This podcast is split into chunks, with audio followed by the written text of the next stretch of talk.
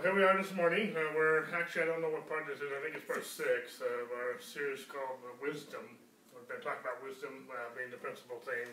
And our key verse is actually from Proverbs 4 7. And uh, before I just go there, you know, a couple different things. We, the website, our new website will be probably up and running uh, in about a week or two. I keep saying that, but uh, I'm at the final stages of it now. It's all done. Uh, so for two things that I'm uh, that the head office is working on, and uh, once we get those things out ironed out, we'll be up and running. With that too, we also have the funds to get the new camera.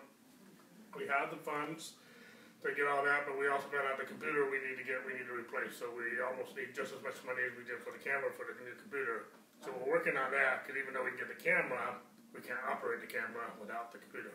Mm. So, uh, but anyway, so we're working on that. That will totally revolutionize our whole uh, live streaming that we've been doing. But we're working that direction. We will get there. Uh, so that just gives you a heads up on, especially those that are live stream, what's that taking place with that. To get better audio, better visual.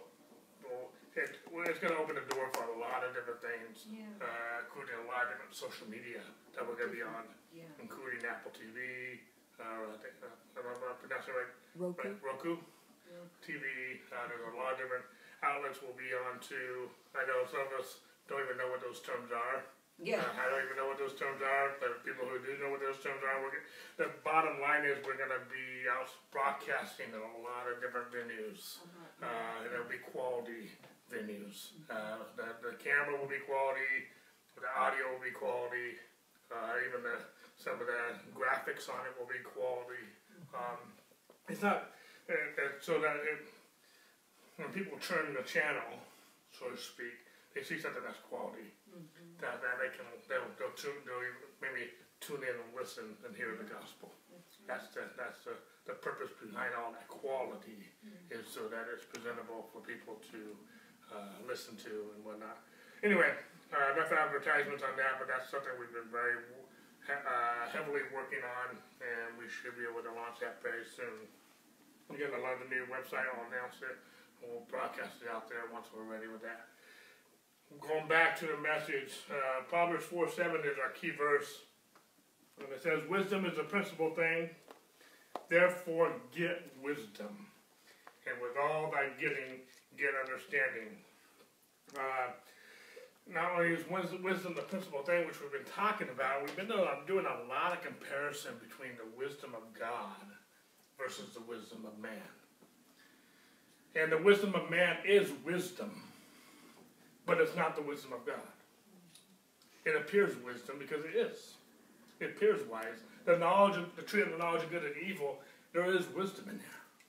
But it's being wise in your own eyes. I don't have time to reteach all that right now. But it, there, there is wisdom in that. But there's the wisdom of God in the tree of life. And we want to operate in with the wisdom of God, not the wisdom of man. And, uh, and, uh, and uh, We've been talking about uh, how we need to have a relationship with God. We need to have a relationship with wisdom. We talked uh, several weeks ago, I think about, about, two weeks ago now, how even in Proverbs it, it portrays wisdom as a her. Pursue her. Uh, I, one main thing I brought out, uh, we need to have a relationship with God. We need to have a relationship with her. Just like a man would have a relationship with a woman, would pursue her and, and embrace her and have a relationship with her. But, uh, and we'll get into some of that again in just a few moments. But there's this, it says wisdom is a principal thing, therefore get wisdom. We need to pursue it. It's there. It's crying out in the streets, we've read in book, book of Proverbs. It's crying out. It's everywhere. The wisdom of God is everywhere, but we need to go get it. We need to pursue it in that sense. Um, We've also talked at the very beginning, which is really the core behind all this, the gospel, the, the, the cross is the wisdom of God. Jesus is the wisdom of God. And all this wisdom, all this po- points to the cross. If the wisdom that is from above, because we talk about James the wisdom that's from that's earthly and sensual and demonic versus the, the wisdom that's from above. If we get that wisdom, then it, it should point to the cross. The wisdom should point to who we are in Christ. the, that's why the, uh, the wisdom is also a relationship. Because the, the message of the cross, the message of Jesus, is that he reconciled us in right relationship with him. You know, I, I was thinking just yesterday, I think I posted on Facebook, just as a foundational question, but it, it's just a foundational question for everybody is that are, do we have a relationship with God through Jesus Christ? There's a lot of people say they have a relationship with God, but is it through uh, Jesus Christ, or is it through their own wisdom, their own reasoning, their own religion, their own uh, whatever you want to put to that, that equation? But we must have our relationship with God must be through the person of Jesus Christ. And it's because of Jesus who has reconciled and made right this relationship with Him. That is the wisdom of God. And if Christ is in us, then He who is wisdom, the Spirit of wisdom, will operate in wisdom. We've talked about in James chapter, chapter 3 how there's uh, I think it was eight or nine characteristics of wisdom. It's pure, it's peaceable, it's willing to be entreated, it's full of mercy, without hypocrisy, it's gentle, it's kind. The wisdom of man is not always that way. But the wisdom of God will always be peaceable. It will always be pure. Hopefully I'm making sense with some of this. Um, go with me real quick to Proverbs 8, 13. And um, starting next week for sure, I've been announcing this that we're going to start talking about the, the house of wisdom, and there's seven pillars of wisdom. But uh, I want to do one more uh, message today before I go there. and it springs from this verse as well as many other verses like it that we're going to get to in a few minutes. but Proverbs 8.13 says, The fear of the Lord is to hate evil pride and arrogancy and the evil way, and the froward mouth do I hate. There's a lot in this verse I'm not so much going to focus on, but really that first sentence of that first phrase, but the fear of the Lord is to hate evil. The last two weeks we've been talking about the fear of the Lord is the beginning of wisdom. And we've been talking a lot about the fear of the Lord. And when we talk about the fear of the Lord, some people are not comfortable with that subject. First of all, they don't understand the fear of the Lord. And I've also mentioned that talking about the fear of the Lord has not been taught a lot these days. Mm-hmm. I've also talked about the fear of the Lord. It's not, it's not a tormenting fear to be afraid of God. I've also highlighted in the last couple of weeks uh, some scriptures that says in Timothy that God has not given us a spirit of fear, but power, love, and a sound mind. We also know in 1 John chapter 4 that perfect love casts out fear. But we also looked at Isaiah chapter 11 last week among some other verses that Jesus operated in the fear of the Lord. Abraham operated in the fear of the Lord. Noah built the ark out because in the, with the fear of the Lord. You could just imagine with Noah building an ark in a society that has never experienced rain, like we have this year, never experienced rain. He's building an ark. He's building this big boat and not just in the valley, not by the seashore, but on the mountain, but let alone a boat, somewhere where it's never rained. And let I mean, okay, you've done a boat, and uh, but how's it going to float? There's no water, and there's no rain. And it, this wasn't just a you know overnight project. This took years. This took decades, if not centuries, to build this ark. And it says, it says in the Hebrews chapter 11, verse 7, that he built it, uh, uh, um, I forget exactly how it says it, but went in the fear of the Lord. And you could just imagine the mockery and the, the criticism that he was getting. He must have been the talk of the town, being foolish, being uh, for what he was doing, until it started to rain, until the floods began to come. But and we and I've been talking about a lot in this uh, this message how we can in these last days, that Paul talks about what will happen in the last days, and when Jesus talks a lot about what will happen in these last days, but there will be a lot of deception, and there will be a lot of different deceiving, deceiving spirits of different kinds and whatnot. We need the wisdom of God to discern between what is God and what is man. Because there's a lot of voices out there. There's a lot of, and some of them mean well. Some of them don't mean well at all. But we need the wisdom of God to discern what is God and what is man. You would expect someone like Noah, spending his entire lifetime building this ark, would have hoped that he didn't, wasn't wasting all his time and energy and resources building a nice ark, but with no purpose other than to build an ark. But we, there's going to be time, and but that ark was to preserve his life and his family, and things that could that things could the animals and whatnot too. But we, and it's not just building the ark, but we need the wisdom of God for our lives and for our families in these last days, for our kids, for our grandkids, for our for our finances, for our marriages, for our relationships. We need the wisdom of God so that we don't operate in the wisdom of man. And I don't have time to teach all that uh, uh, as I taught the last few weeks about the wisdom of God wisdom of man. But hopefully I'm making sense of just in kind of my introductory where I'm going with, kind of trying to tie in a little bit what we talked about in the past. You don't have to turn there, but it talks about in Galatians chapter 5, verse 1, that Christ has given us freedom. It's for freedom that Christ has set us free. And what did Christ set us free from? He set us free from, from ultimately sin. And the curse that come, uh, encompasses that sin. All the curses of the law that were to judge that sin that we are. Um, and Christ has set us free. But how many of you know that? Uh, he said, I don't know about you, but I'm some people have taken that freedom to indulge into sin. But Paul says in Romans chapter 6 that if we've been free from sin, why would we continue to sin any longer? If we've been set free, said, those who are dead to sin, how shall we live any longer therein? God did not set us free from sin, that we can continue to sin. He set us free from sin so that we would be free from the tyranny of sin in our lives. Sin won't necessarily destroy this relationship as far as our salvation is concerned, but it will destroy our lives. Sin is still stupid. Sin is still deadly. Sin is still dangerous. There is still a consequence and, and uh, um, a danger to sin. And sin won't necessarily destroy God's relationship towards you, but sin will destroy your relationship with God. That makes sense? Adam hid from God because of his sin. God didn't hide from Adam. Man hid from God. I'm not so much talking about that. But, well, well, uh, actually, I should have just um, prefaced it. I kind of did with this passage here in Proverbs 8.13.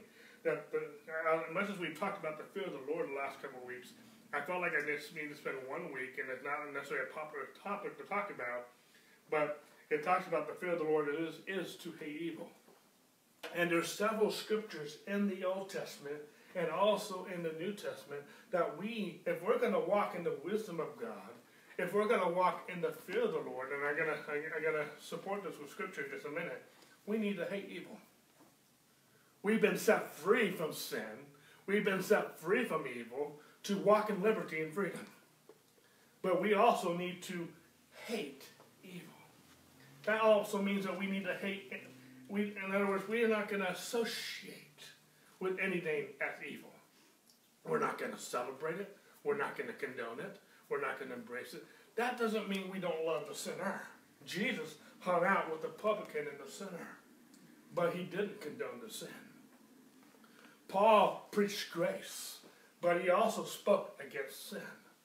Christ has set us free from sin, but we also need to walk in the, the fear of the Lord, hating evil. That making sense? Mm-hmm. We, we, I'm going to expand, expand on this in just a, a few moments here.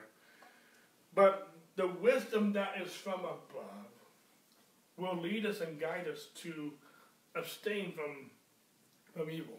One thing that bothers me uh, today in, in, in some circles with some Christians as well, they preach a message of grace but they don't always preach a message of abstaining from sin. And some of them actually will embrace sin, uh, or embrace different, different things. Uh, that I just can't condone. I can't embrace. I cannot. Con- I cannot celebrate and, and embrace those things. That makes sense. Only the blood of Jesus can sanctify us and make us holy. But at the same point in time, the scripture just says, set, uh, set yourselves apart and be holy. Be for, um, how do I say it? Be holy as I am holy, says the Lord. We need to walk a holy life, not to become holy, but because we are holy. And I'm, I'm kind of giving the cart before the horse, but I've also talked about this last few weeks. I, talk, I said what the fear of the Lord is not. The fear of the Lord is not a tormenting sin. But I spent the last two weeks talking about what the fear of the Lord is. The fear of the Lord is a respect for God, a respect for His Word, respect and honor for Him. It's, it, it's being in awe of God. We've lost some of that awness towards our Almighty and holy, magnificent God. And just like I'm going to respect my wife, I'm not going to do things that are going to defile that relationship. I'm not going to do things that would to injure that relationship. I'm not going to do anything that would cause her harm or hurt her feelings or hurt or damage the relationship out of respect and a godly fear for even her. Does that make sense? And so I'm also this the fear of the Lord is not just refraining from evil. We, know that we're going to talk about that aspect today, but it's also if I'm going to fear the Lord, I'm also going to respect God's word over man's word. If God tells me to build an ark, but the people are laughing at me, I'm going to fear God and obey his word and not the people. The Bible says that the fear of man is a snare. And in the world, in a society where there's a lot of voices, and there's a lot of religious voices, and there's a lot of Christian religious voices. We need the, the, the, the wisdom of God. And the fear of the Lord is the beginning or the foundation of that wisdom. Then we need to have a, a respect for God. But how are we going to have a respect for God if we don't have a relationship with God? How are we going to know what He says so we can do what He says if we don't have a relationship with Him? Is this making sense? And part of that relationship, I don't want this to be the only focus, but I do want to spend a little bit of time talking. Part of that relationship is there's certain things that we shouldn't do. And there's certain things that we should hate and refrain. And say, I'm not going to open that door. You know, anytime I think of hating sin, I think of Joseph. I think of Joseph who said, How can I get? He wasn't so concerned about violating Potiphar's wife, although that would have been a violation to Potiphar. He was more concerned about violating his God. And uh, that should be our heart. I'm not going to touch the unclean thing or whatever it might be. We're going to get into some of that in just a second because I don't want to dishonor God. You know, when I, back in the, the 80s, I did a term paper in high school on Billy Graham. And one of the things that always intrigued me about Billy Graham, there was a lot of things about his his history, his ministry, but I focused on in this term paper not just his ministry at large, although that came out, but more on God's call on his life into ministry. I was uh, a little bit of his childhood, where his background came from, but also the beginning stages and the, that season of God calling him, the beginning seasons before Billy Graham became, as we know, the Billy Graham Crusades and the ministry, and uh, and he's been a very renowned leader, spiritual leader in our, in, in at least our, in our, in our times. But one of the things that intrigued me that early on, and before he became a great preacher, he had already begun to start a little bit behind the scenes, and uh, hadn't started his crusades yet. But I started ministering a little bit, was being mentored and there was a uh, someone he looked up to who fallen into some type of sin or some type of it was some type of an ordeal and, and was caught in a sin. And I can't remember. It's been a while since I've, I've, I've studied this or even read it, even my term paper. It's one I think I think I still even have in my archives because I've always cherished that study. Is that Billy Graham made a kind of a vow to himself before the Lord that he would watch his life so that there would never be something in his life that the enemy could pick at that and destroy his effectiveness in ministry. I'm putting it in my own words. But he and, it, it, it, Paul told this to Timothy, a young pastor. Watch your life and your doctrine closely. By doing so, you will save both yourself and men. I mean, you the world watches us, especially someone who gets on a platform, especially someone who becomes very influential. They and, especially uh, they're going to start picking at them, and, and, and there's a flaw, they're going to find it. And Billy Graham wanted to put, guard, guard his his life and his godliness, not just for his reputation, but so that his reputation could he can have a reputation so that he can minister the word of God with effectiveness. That makes sense? And that's wisdom. That's the wisdom of God. But I think more importantly behind all that, he did not want to, to he wanted to respect and honor God. A lot of what I'm describing, even with Billy Graham, that's the fear of the Lord. That's what the fear of the Lord looks like. That's what the fear of the Lord sounds like. It's not being afraid of God. It's honoring Him. It's respecting Him. And if we're going to honor and respect Him, there's some things that we're not going to participate in. There's some things that we're not going to indulge in. And actually, but the Scripture also takes it to another level. There's certain things we're going to hate. Because there's certain things that God hates. And it's okay to hate what God hates. It's okay to love what God loves. But there's certain things that we're supposed to hate. And I'm not going to go through a list of all those things, even though Proverbs talks about certain things that God hates. And that's not so much the scope of my message. Uh, but hopefully I'm making sense. I haven't got very far. Uh, but hopefully I'm making sense. But when I talk, when we talk about the fear of the Lord, and we talk about hating anything, there's a lot of people who recoil. They don't like those topics. And I don't I never want sin to become a major topic in our church. We're going to promote what is right, not so much what is wrong. But at the same point in time, there is because the scripture talks about it, both in the Old and New Testament, there's something that we need to talk about. So and, and part of the fear of the Lord is to hate evil, and all that encompasses it. And I, I mean, any wickedness, any perversion, any darkness. I don't want to associate with those things. There's certain things that we just don't. I, get, I don't know if I even know what all of them are. But certain things that we just won't allow in this home. We won't allow in our lives. Certain things from not only the things that we we don't even have TV in our home. We we select the movies that we're going to watch, uh, and we're okay with that. Uh, some people are like, "You don't have TV? We never have. What do you do?"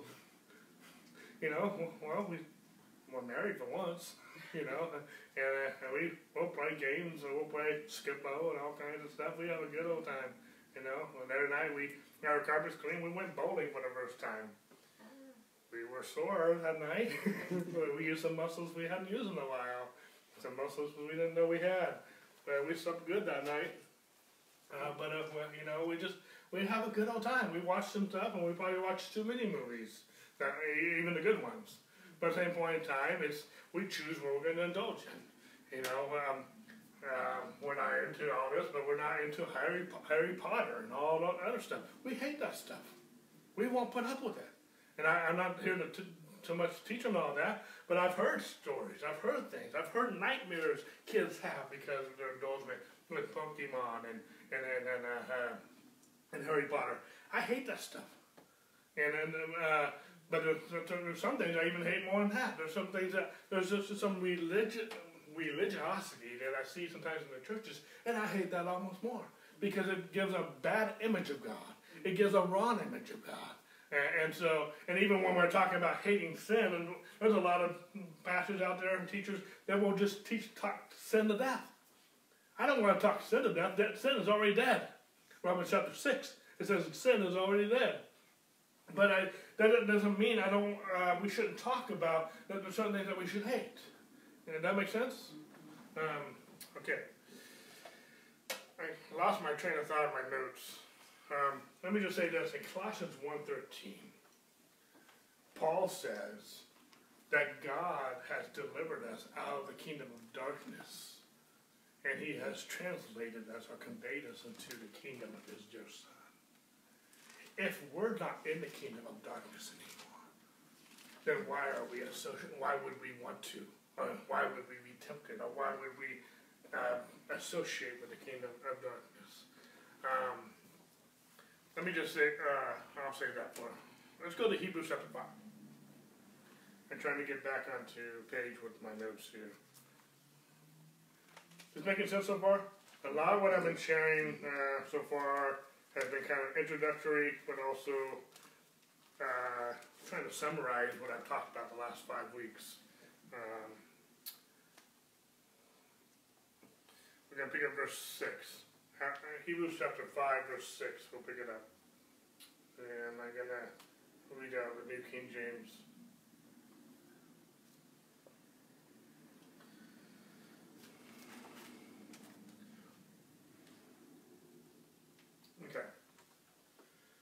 Verse 6. And then I'm picking, uh, we'll start verse 5. So also Christ did not glorify himself to become high priest, but was he who said to him, You are my son, today I have begotten you. As he also said in another place, You are a priest forever, according to the order of Melchizedek, who in the days of his flesh, when he had offered up prayers and supplications with vehement cries and tears to him, who was able to save him from death. It was heard because of his godly fear. He was heard from him because of his godly fear. We'll, we'll, we'll stop there just for a second. A couple different things I just want to bring out. In Hebrews chapter 5, also 6, and, and we'll, the, uh, the writer will pick it up again in verse, uh, chapter 7. The writer of Hebrews is talking about Christ being our high priest. Someone who is the high priest is also what we would know as the chief justice. Uh, I don't have time to teach all this right now, but see, a lot of times when I'm talking about sin and hating sin, people talk, think I'm talking about an old covenant. I'm talking about from the, the, the Old Testament. But how many know that we are in a new covenant? We are under a new priesthood. And that priesthood is Jesus. Jesus is the high priest of this new covenant, of this priesthood. And of this, because he is our high priest, he is also our chief of justice. And someone who is the chief of justice, whatever they say, is the final matter on him. He is the, not only our chief of justice, but he is also the living word. He is the Word of God. And when God says something, that word is final. And so when it comes down to it, I am going to obey my high priest. I am going to obey the word. I am going to obey the, uh, the chief justice, my king, versus man. If the two ever oppose one another, I'm going to obey God and not man. Um, see, now I'll hold that thought. Because we are, um, did I give verse, uh, read verse 7. Did I give verse 7? No, I did read verse 7. Excuse me, sorry. See, we are under a new priesthood, under a new kingdom. But it says at the end of verse 7 that Jesus, when he prayed, he was heard because of his godly fear. If you read that same verse in the New Living Translation, it says that he heard it because of his deep reverence for God. The Amplified brings it out this way that his reverence towards God and his godly fear. What I'm trying to bring out right now is that, again, I'm trying to restate that this, this fear of the Lord that we're talking about is not a tormenting fear being afraid of God. It's a reverence for God. It's a respect for God. How many, we know this of Jesus. Jesus didn't do anything without hearing from his Father. Jesus didn't do anything without being having a respect and a fear for his Father, for God. There are times where what Jesus said and what Jesus was doing opposed the, the, the, the belief of the people. There are times in Jesus' ministry that the religious leaders were opposed to what Jesus was saying, what Jesus was teaching, and what Jesus was doing.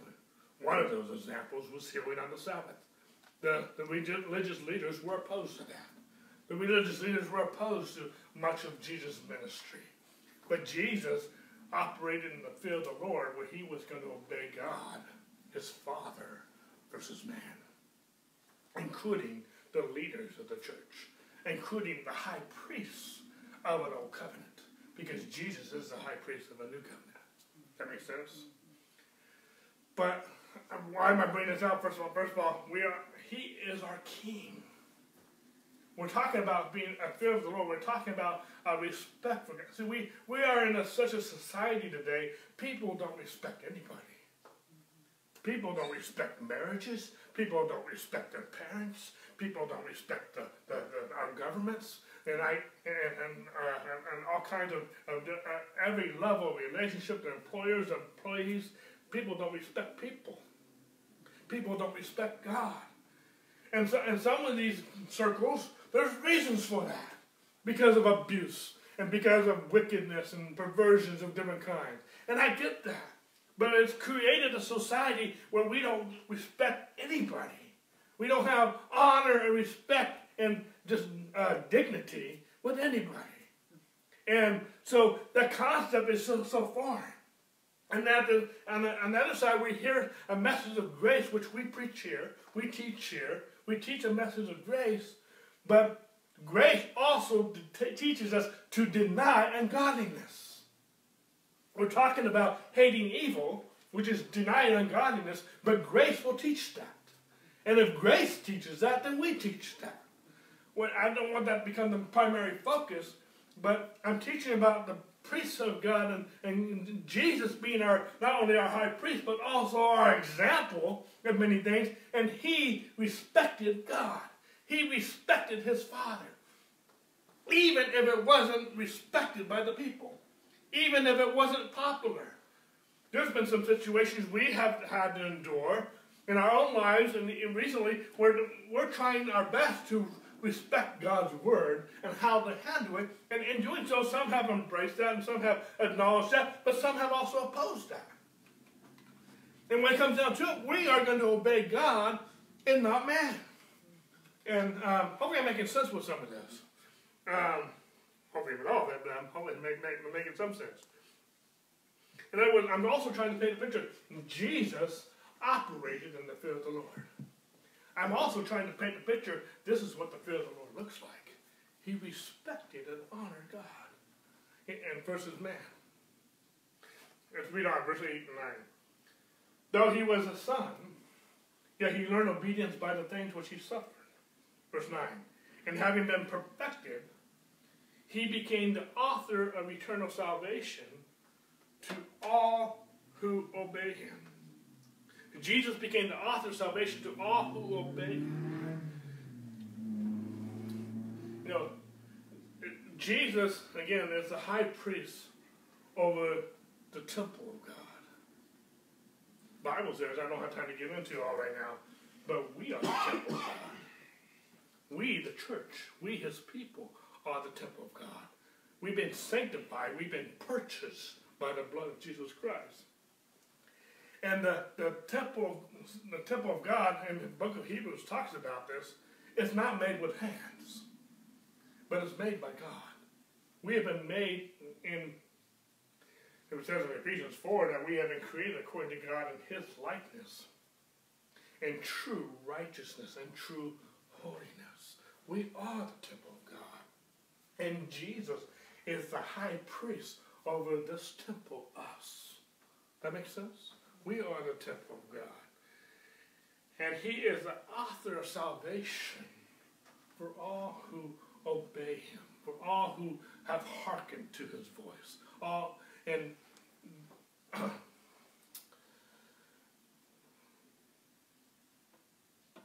trying to um, let, us go here.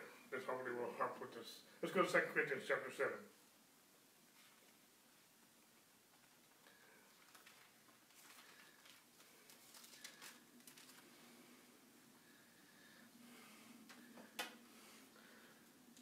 know, we all know sin is wrong. We all know sin is is not good. And I never and I never want to be one who talks about sin a lot. And in in a, in a sense because I don't want to talk about the problem, I want to talk about the solution. And that is our relationship with God. He who knew no sin became sin, that we might become the righteousness of God in him. Jesus became sin. He crucified that sin. He buried that sin. As Romans 6 says, sin is dead. We are, I want to focus on who we are in Christ. But because we are in Christ Jesus, we also need to refrain from sin. We also need that grace that we've received will teach us to deny ungodliness. And in that, we need to respect and honor God. We need to respect Him with our lives, not just in the things that we shouldn't do, but also in the things that we should do. That includes we should lay hands on the sick and see them recover. We should love one another. We should forgive one another.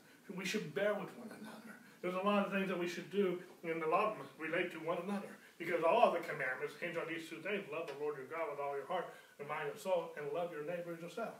You can summarize everything back into those two things. And even in the New Testament, especially in the book of John, John says, I give you a new, Jesus said many times, I give you a new commandment, but it's not really a new commandment that we love one another. And, uh, and, and so, and John talks about in First John and also in Second John and Third John, he talks a lot about loving one another, how we need to love one another. And so, um, but we can't love one another as we should until we receive his love, until we're walking in this relationship that we should with him. And when we're walking in this relation with Him, and He is our high priest, and we have respect and honor for God, we will have a respect and honor for one another. That makes sense? I know, notice that I am more respectful and honoring one another almost accidentally, if I can almost put it that way, when I, in this relationship is where it should be. When I'm struggling with this relationship, for whatever the reason may be, I'm struggling in these relationships too. That makes sense. And if I'm gonna if I'm gonna fix or operate as I should, despite how they're operating with me, I gotta get this in line. But so so a lot we can't hate evil like we should. A lot of that evil has to do with other people, besides our own lusts and different things, uh, whatever that may be. But we're not Bible says also that uh, walk in the Spirit and you won't fulfill the lusts of the flesh. So the key is walking in the Spirit, the Spirit of wisdom, to overcome the flesh. At the same point in time, there are certain things where we just need this. We have to have this mentality of hating some things and, and denying some things that we shouldn't do. Uh, 2 Corinthians chapter 7, verse 1. Now, I mean, no, and this is just a chapter 7 comes after chapter 5. Chapter 5, verse 21 is my favorite verse that I teach the most in this church. And I just quoted it. He who knew no sin became sin, that we might become the righteousness of God in him. That's the context that Paul's been talking about in 2 Corinthians. Verse 7, and it starts with the word therefore. Therefore means therefore. So it, it's, he's, he's tacking on what he's been saying in the previous chapters and we're going to look at chapter 6 in just a second. But therefore, having these promises, therefore, having these promises, or having this grace, beloved, let us cleanse ourselves from all filthiness of the flesh and spirit, perfecting holiness in the fear of the Lord. Therefore, having these promises, beloved, let us cleanse ourselves from, it doesn't say of all filthiness, but from all filthiness of the flesh and the spirit, perfecting holiness in the fear of the Lord. Now, I need to highlight something real quick. The, the word spirit here is not talking about, how we know we're spirit, soul, and body? This spirit is actually, if you study the, the, the Greek out, it's talking about the soul. It's talking about the mind. More specifically, the, the, the, the, this, the, the word spirit is actually talking about attitudes. Or attitudes. How many know that we can be let me just say this, spirit, we're made spirit, soul, and body. And we taught about this church, and we will continue to teach in this church, that uh, our, if you, we are in Christ, we are one, our spirit man is 100% born again. It's born again of the incorruptible seed of Christ. It's born of God. It's born of the nature of God. That it's been sealed by the Holy Spirit. Now that cannot be contaminated.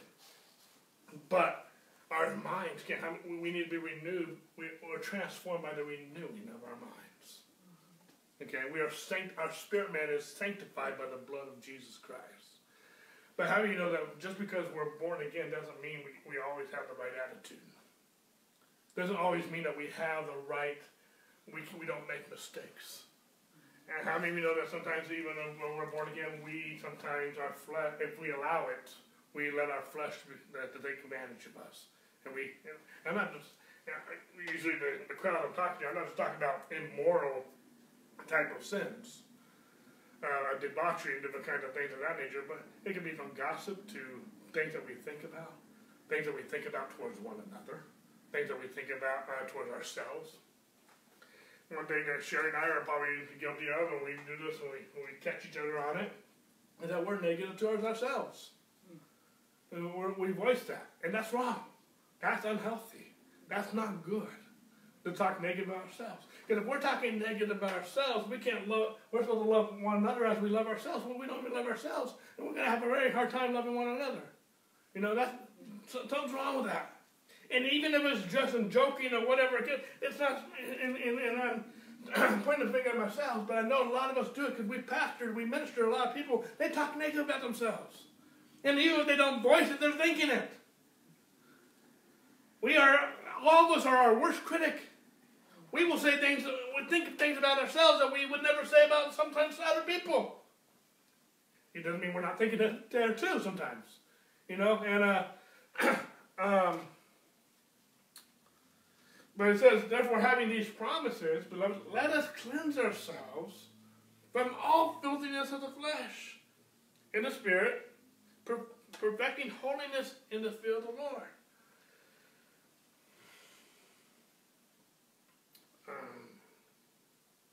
I was reading Andrew's commentary on this, and he, he just one of the things he emphasizes knows that uh, it says that uh, let us cleanse ourselves from all unfilthiness. It doesn't say cleanse ourselves of all filthiness.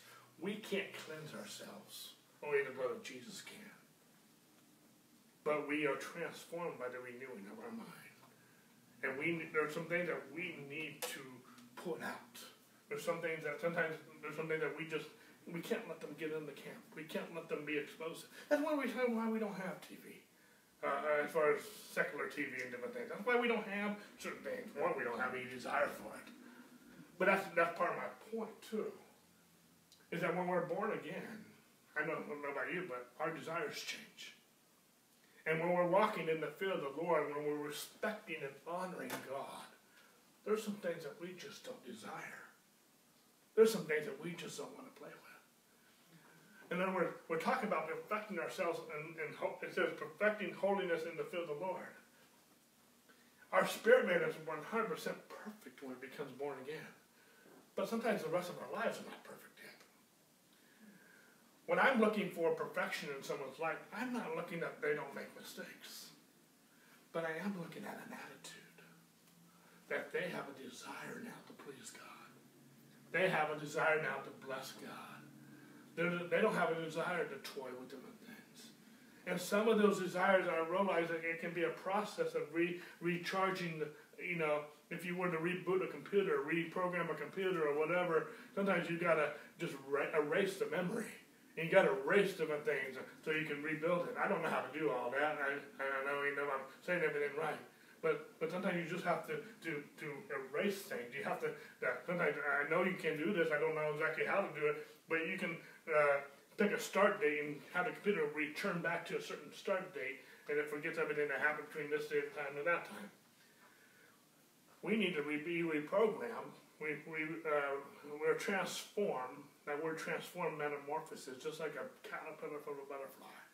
I don't know if you guys saw them where you were at, but we saw we uh, not too long ago, uh, about a week ago, we had a, thousands and thousands of butterflies here. They were migrating up north, you know, and uh, and so, and those caterpillars, I mean, those were all caterpillars yeah. at one point, you know, and uh, um, but they were transformed. They're no longer a worm; they're now a flying insect. And I mean, they all look happy, from what I could tell. You know, they're just happy flying all in the same direction. And uh, Um, but uh, anyway, I don't know how got into all that. But we're transformed by the renewing of our minds. But if we don't renew our minds, there's areas of our lives that are not going to be transformed. There's areas of our lives that are not going to be perfected. And if I'm listening to the wrong voices, if I'm listening to the wrong messengers, that is not going to help my life being transformed. I need to hear God, and I need to have a relationship with God so that I can walk in the fear of the Lord and respect and honor Him. But what I'm looking for in people's lives is not so much that they have everything down. I'm looking at their attitude, their heart, that they want to please God. We talked about this a couple weeks ago. Without faith, it's impossible to please God. We can't please God if we're not going to walk in faith. Why, why, is that, why is that such a displeasure? Because if we're not walking in faith in His grace, then His grace cannot be appropriate in life. It's, it's uh, faith in His grace. But if we don't have faith, then His grace cannot be appropriate in our life the way He wants it to, the way He died for it to be. That's one of the main. How many of you know, even if you have children, you love your kids, kids unconditionally? But that doesn't mean by their actions and their decisions and their behaviors, they're always being a pleasure to you. That makes sense? And some things that they do, some choices that they've made, some actions that they've done, some things that they've said can be a displeasure to you. You still love them. You, nothing's going to, to tweak that relationship in that regard, but but uh, but you but when you're when your children are walking in the ways of the Lord, when they're walking in the fear of the Lord, when they're making good decisions, when their life that is pleasurable. That makes sense? Let me say this too because we're talking about uh, hating evil, and I haven't really got into that subject so much. But most of what I'm talking about so far is just that kind of the, the, the, really the fear of the Lord, because the fear of the Lord is the beginning of wisdom. It's the foundation of wisdom. But if we don't have the fear of the Lord, we're not going to hate evil. We're not going to. It, just it just can't happen. But one way I, I look at when I talk about sin defiling our lives, even though we are in Christ, even in, in, in, in, in this message of grace that we've embraced, that we can't lose our salvation. Let me, for example, let me just think of a marriage, for example. If you have a marriage, in a marriage, among other things, you are separated to each other. That means you, as far as sex and different things, you're not going to play around with other, other people. You're not going to have a relationship with other people in that regard because you're separated unto each other.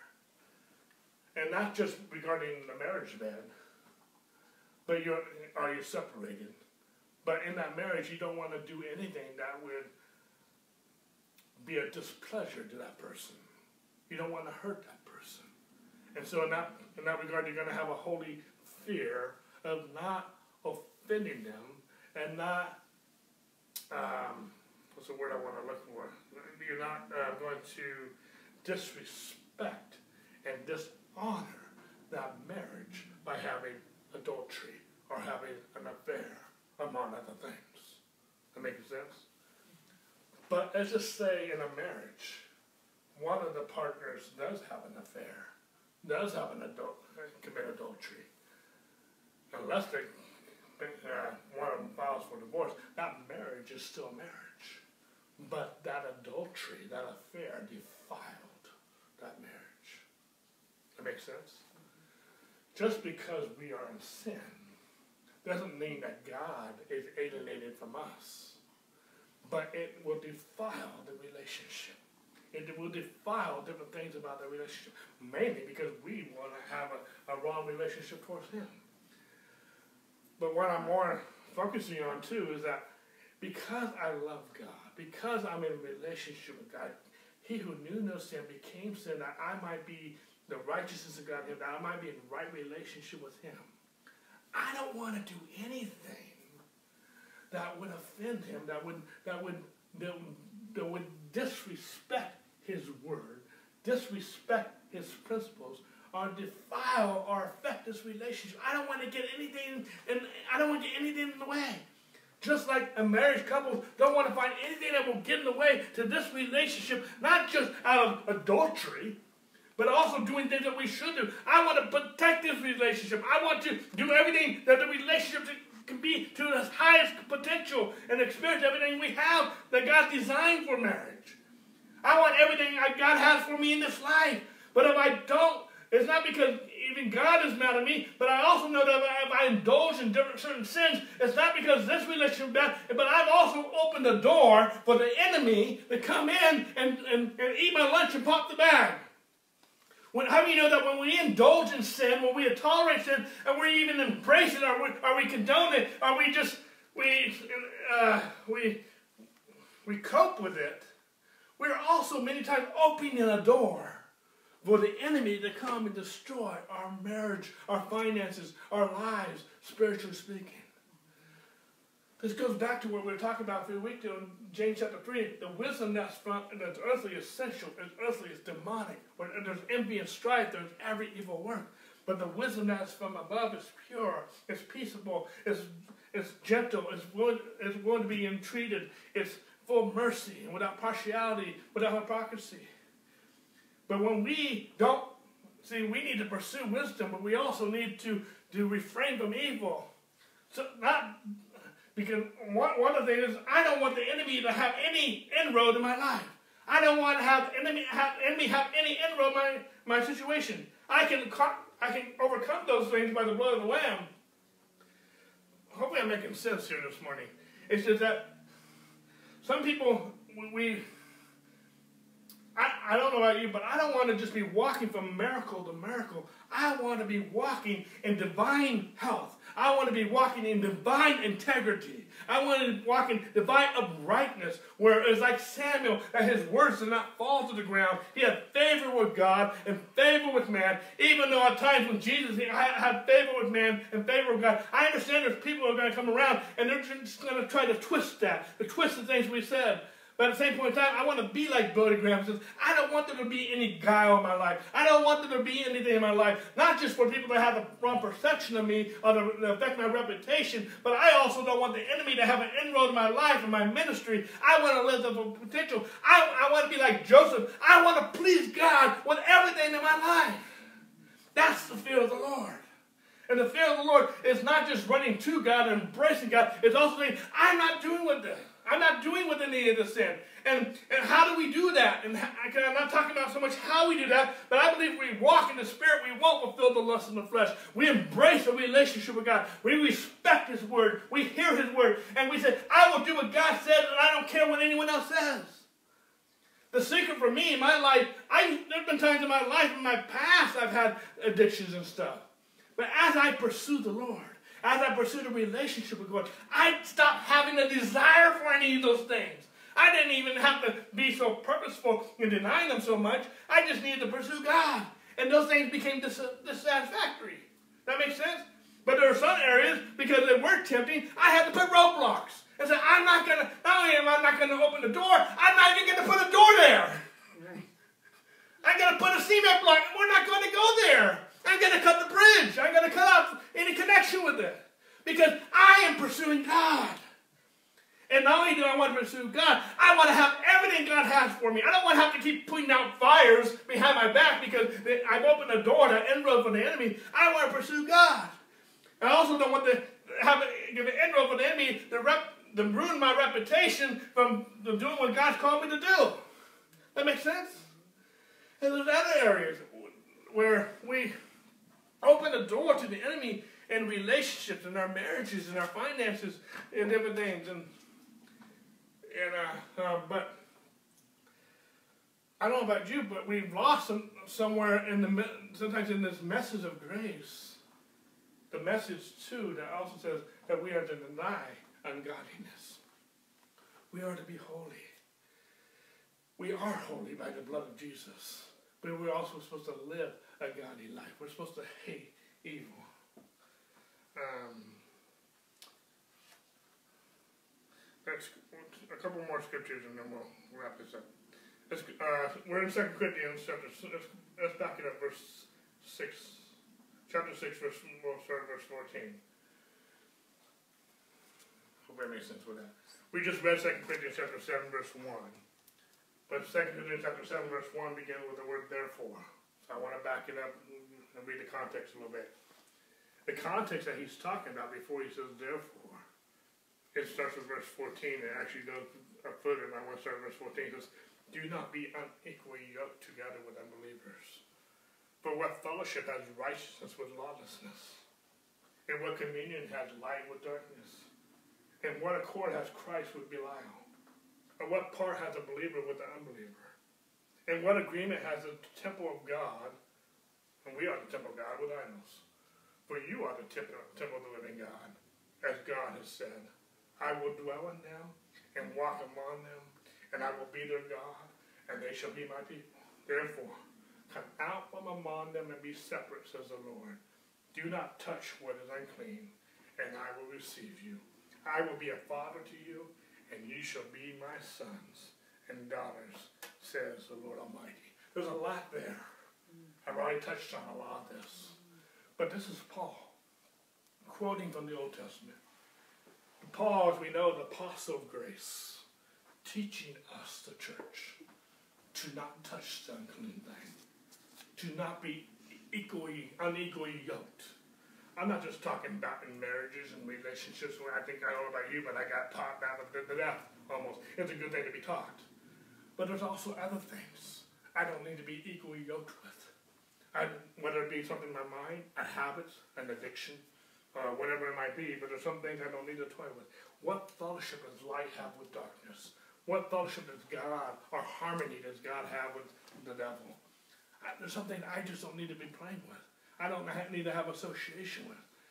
Whether it be talk, uh, what I talk about, what I watch and listen to, sometimes, sometimes some people who I associate with. Jesus hung out with the publicans and sinners. So I'm not so much talking about rejecting people. But at the same point in time, if that, you know, there's a difference between, there's a difference between me getting on the world's team and getting the world on our team. And but and we will have friendships and to a certain level with the world. Jesus did. They, they, at the same point in time, he was not unequally yoked with them. He hung out with his disciples. He didn't even hang out. He actually didn't do anything with the religious leaders. Uh, uh, he hung out more with the publicans and sinners than he did with the religious leaders. Do You see the difference in relationships, how he handled it? But that doesn't mean we don't have any association with the world. But and a lot of that has to do with where we are too, spiritually. Where we, are we mature enough to be able to handle it? There's some new believers, some young believers, they're, they're still they're still walking the fence. They're, they're still they're not they're not there's no fear of the Lord. They're, they're still working on it it would be premature to, to, to, do what Jesus did as far as hanging out with the publicans and sinners because they would be too persuaded to walk in their ways. Mm. That makes sense? Mm. And not so much talking about that. I feel like I'm talking to a youth group and uh, with this type of language, but we all, even as adults, uh, no matter what age we are, uh, uh you know, I remember even my grandmother's, uh, sometimes we would, uh, when she babysitted me, she'd take me to the senior center.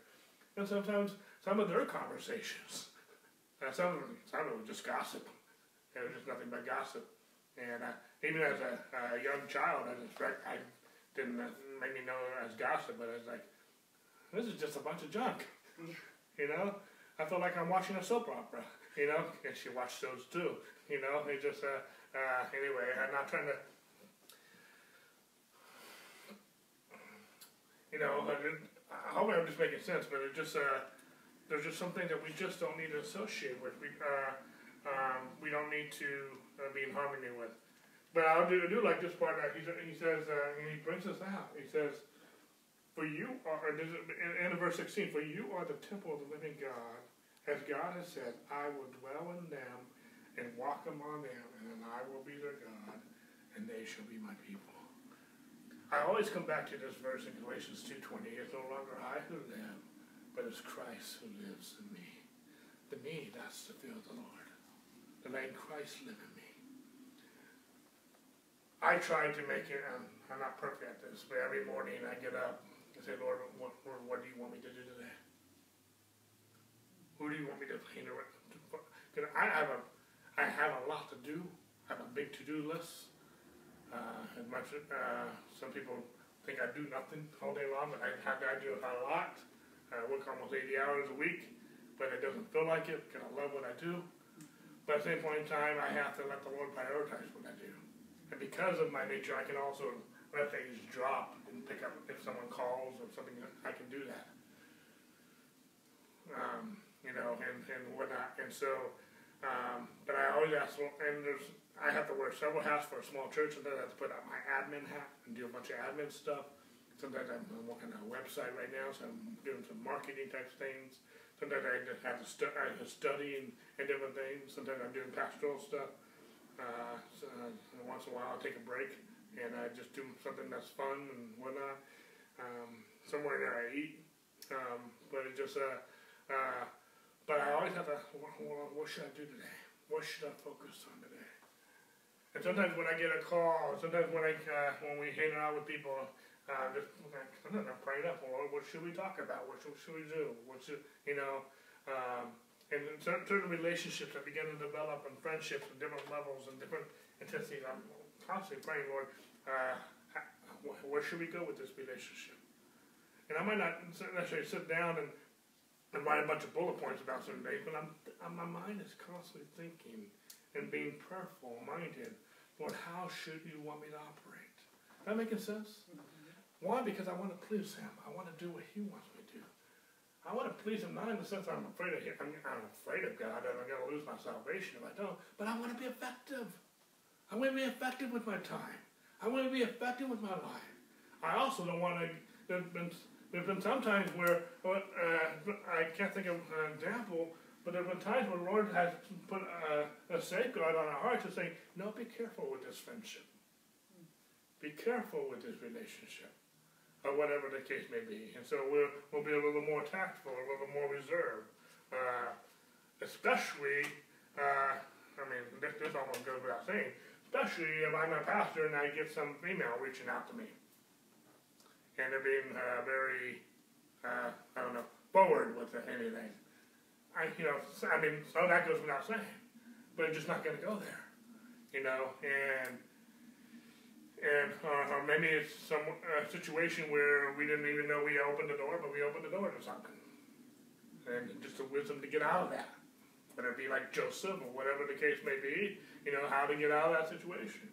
And uh, and sometimes it's uh, maybe not something like that, but it can be something totally different where, you know what, I just made a mistake.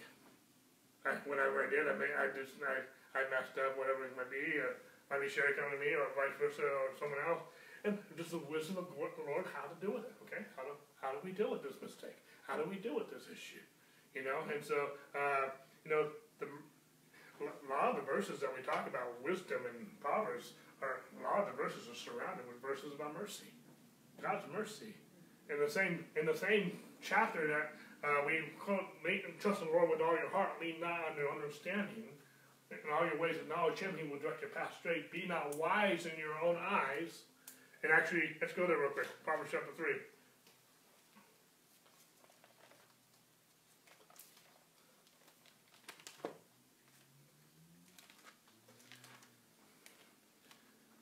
Proverbs 3 5.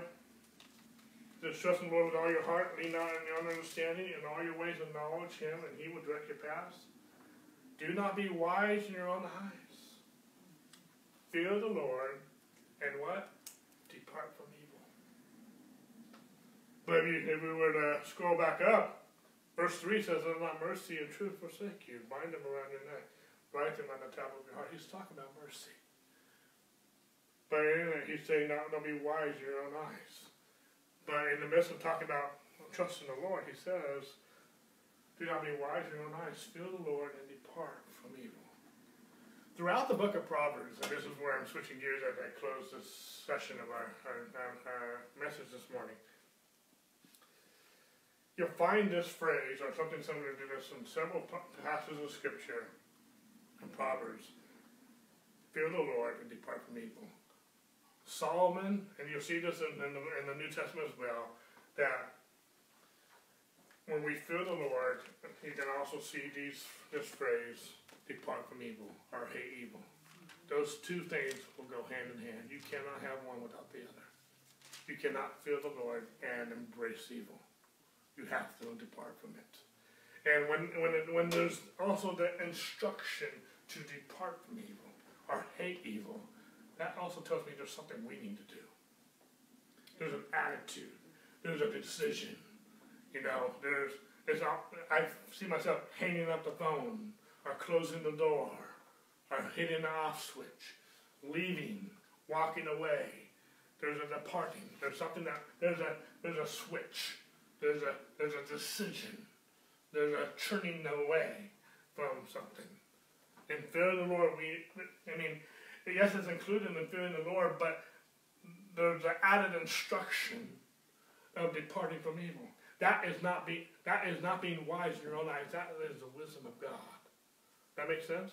Mm-hmm. Uh, Proverbs eight thirteen. We already already read that earlier. Proverbs sixteen six. Going to be a few different scriptures as we close out close out this morning.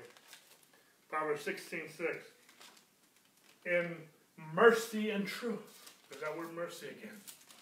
Atonement is provided for iniquity and by the fear of the Lord one departs from evil. Psalm 97.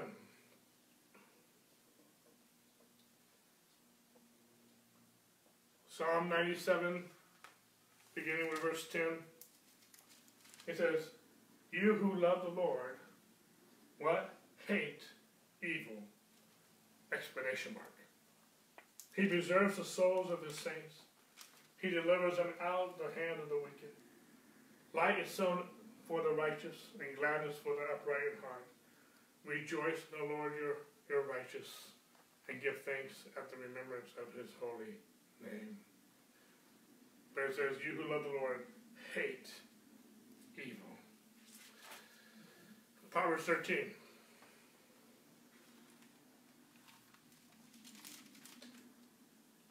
Proverbs 13, starting verse 19.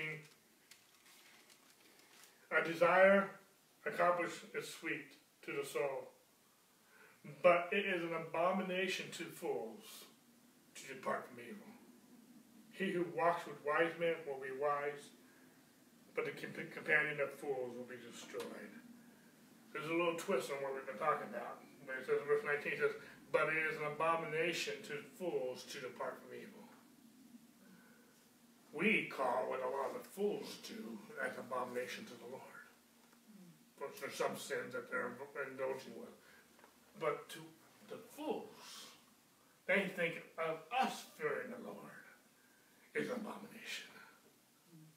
And we hear that a lot, especially in our culture today. The world and a lot of a lot of the um, um, I'm trying to think of the word I'm looking for but a lot of the world that's indulging in a lot of the sins they are today. They are attacking the church. And one of the areas that are attacking the church is on morals. And one and then all, anytime we talk about fearing the Lord and honoring the Lord and talking about hating sin, they call they think that we are an abomination. We're hearing that type of language in our society today. It's in, in Facebook. It, in, it's in the media. It's there. They're calling evil good and good evil. And the Bible says that that would happen in the last days, and that is happening. And we need the wisdom of God. The fear of the Lord is the beginning of wisdom to discern what is actually good and what is actually evil. We need that because our society is teaching the opposite. They're teaching the opposite in the classrooms. They're teaching the opposite by the politics. They're teaching the opposite. They're changing the rules. They're changing, they're turning it upside down. And if we do not have a relationship with God, walking in the fear of the Lord, we will tolerate, embrace what is evil, and hate what is good.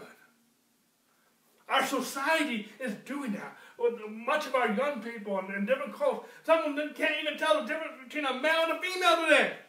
They've created other genders and everything, and they call us an abomination for fearing the Lord and teaching the truth that there is male and female. And, and, I don't want to get into all of that. I'm not trying to talk, talk politics, but when we we see this even in the book of Corinthians that they will they think that the wisdom of God is foolishness. The fear of the Lord is the beginning of wisdom. It is the wisdom of God. But to them it's an abomination. That's a red flag. And we cannot associate with that, that thought. We love God and, and, and hate evil. We love them. Even though I'm saying we hate evil, I am not saying we hate them. They think we do. They think we hate them because we don't tolerate their behaviors and philosophies. But they're not the culprit. The enemy is. The enemy is. I talked about it a little bit last week, but it's the spirit of Antichrist. And the spirit of Antichrist, we've seen this throughout history. The spirit of Antichrist will always uh, influence people to create laws to promote their behavior. But it's not so much to promote the behavior that they create laws so they can legally persecute the church. we see this with Shadrach, Meshach, and Abednego. The king Nebuchadnezzar and the, and the, and the statue was a law. If they didn't bow down, they would be thrown in the fire furnace. It was a law created to persecute them and execute them and prosecute them. We see with uh, Daniel, he was praying. The creative laws couldn't pray. If he did, he would be prosecuted and executed in the lion's den. You see this with the, the, the apostles. Don't preach in the name of Jesus. If not, they were arrested and, and, and flogged. And, and uh, eventually they were martyred. we see this with Jesus. Don't heal on the Sabbath. They created laws. They persecuted, they prosecuted, they executed. We see it's not new. It's the same spirit of Antichrist. And we see that happening today. We saw that happen. We see we saw that happening with Hitler. We saw that happen with other other other other countries throughout the uh, uh, throughout the ages. We've seen that. It's not new. It's something that's happened throughout the ages, and it's happening today. It's happening in our society today. But they call it, uh, and, and, and uh, Zephaniah talks about this, and other books like that, when they call evil good and good evil, and they call what we call as the wisdom of God, They call what we call the wisdom of God abomination. Uh, two more and then I'm done. Romans 12 9.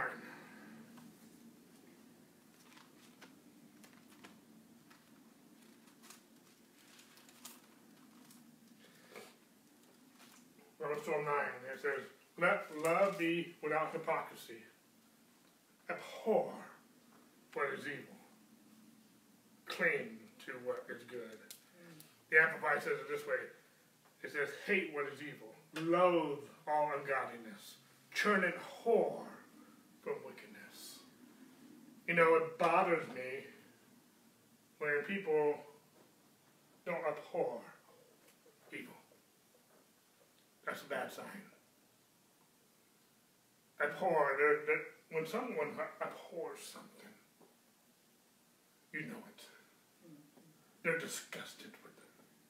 They they they they loathe about it. They they abhor. And at the same point in time, even though we abhor wickedness, we're clinging to what is good. There's some people I know they mean well, but and I see this on Facebook with a few different people, and I I, I, I I'm there with their frustration about lot that's going on in our world today and, and they're angry at what's going on in our world today. The problem I have with that is not so much their anger, but that's all they talk about. They don't talk about anything good. They don't cling to what is good. They don't promote the gospel of Christ. They abhor evil, and I, I applaud that. But I also there's no message. There's no hope. There's no gospel being preached. There's no there's no wisdom of God. There's a there's a fear of the Lord in a sense, but a lot of it is just it's just it's, it's doing what the, the it's doing what the, the world's doing. Just pointing finger. That making sense? But I, I wanna I wanna hoard evil, but I also want to cling what is good. Paul talked about, and this is Paul writing.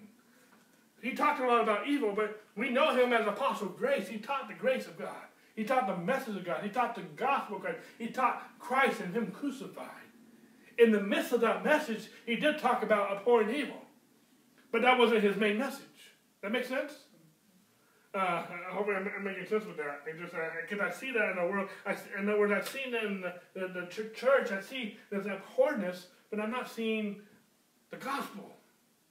I'm not seeing, and so uh, I believe we need to, to balance that in its right context. And my last one is Ecclesiastes, chapter 12. And it's actually the last two verses of Ecclesiastes.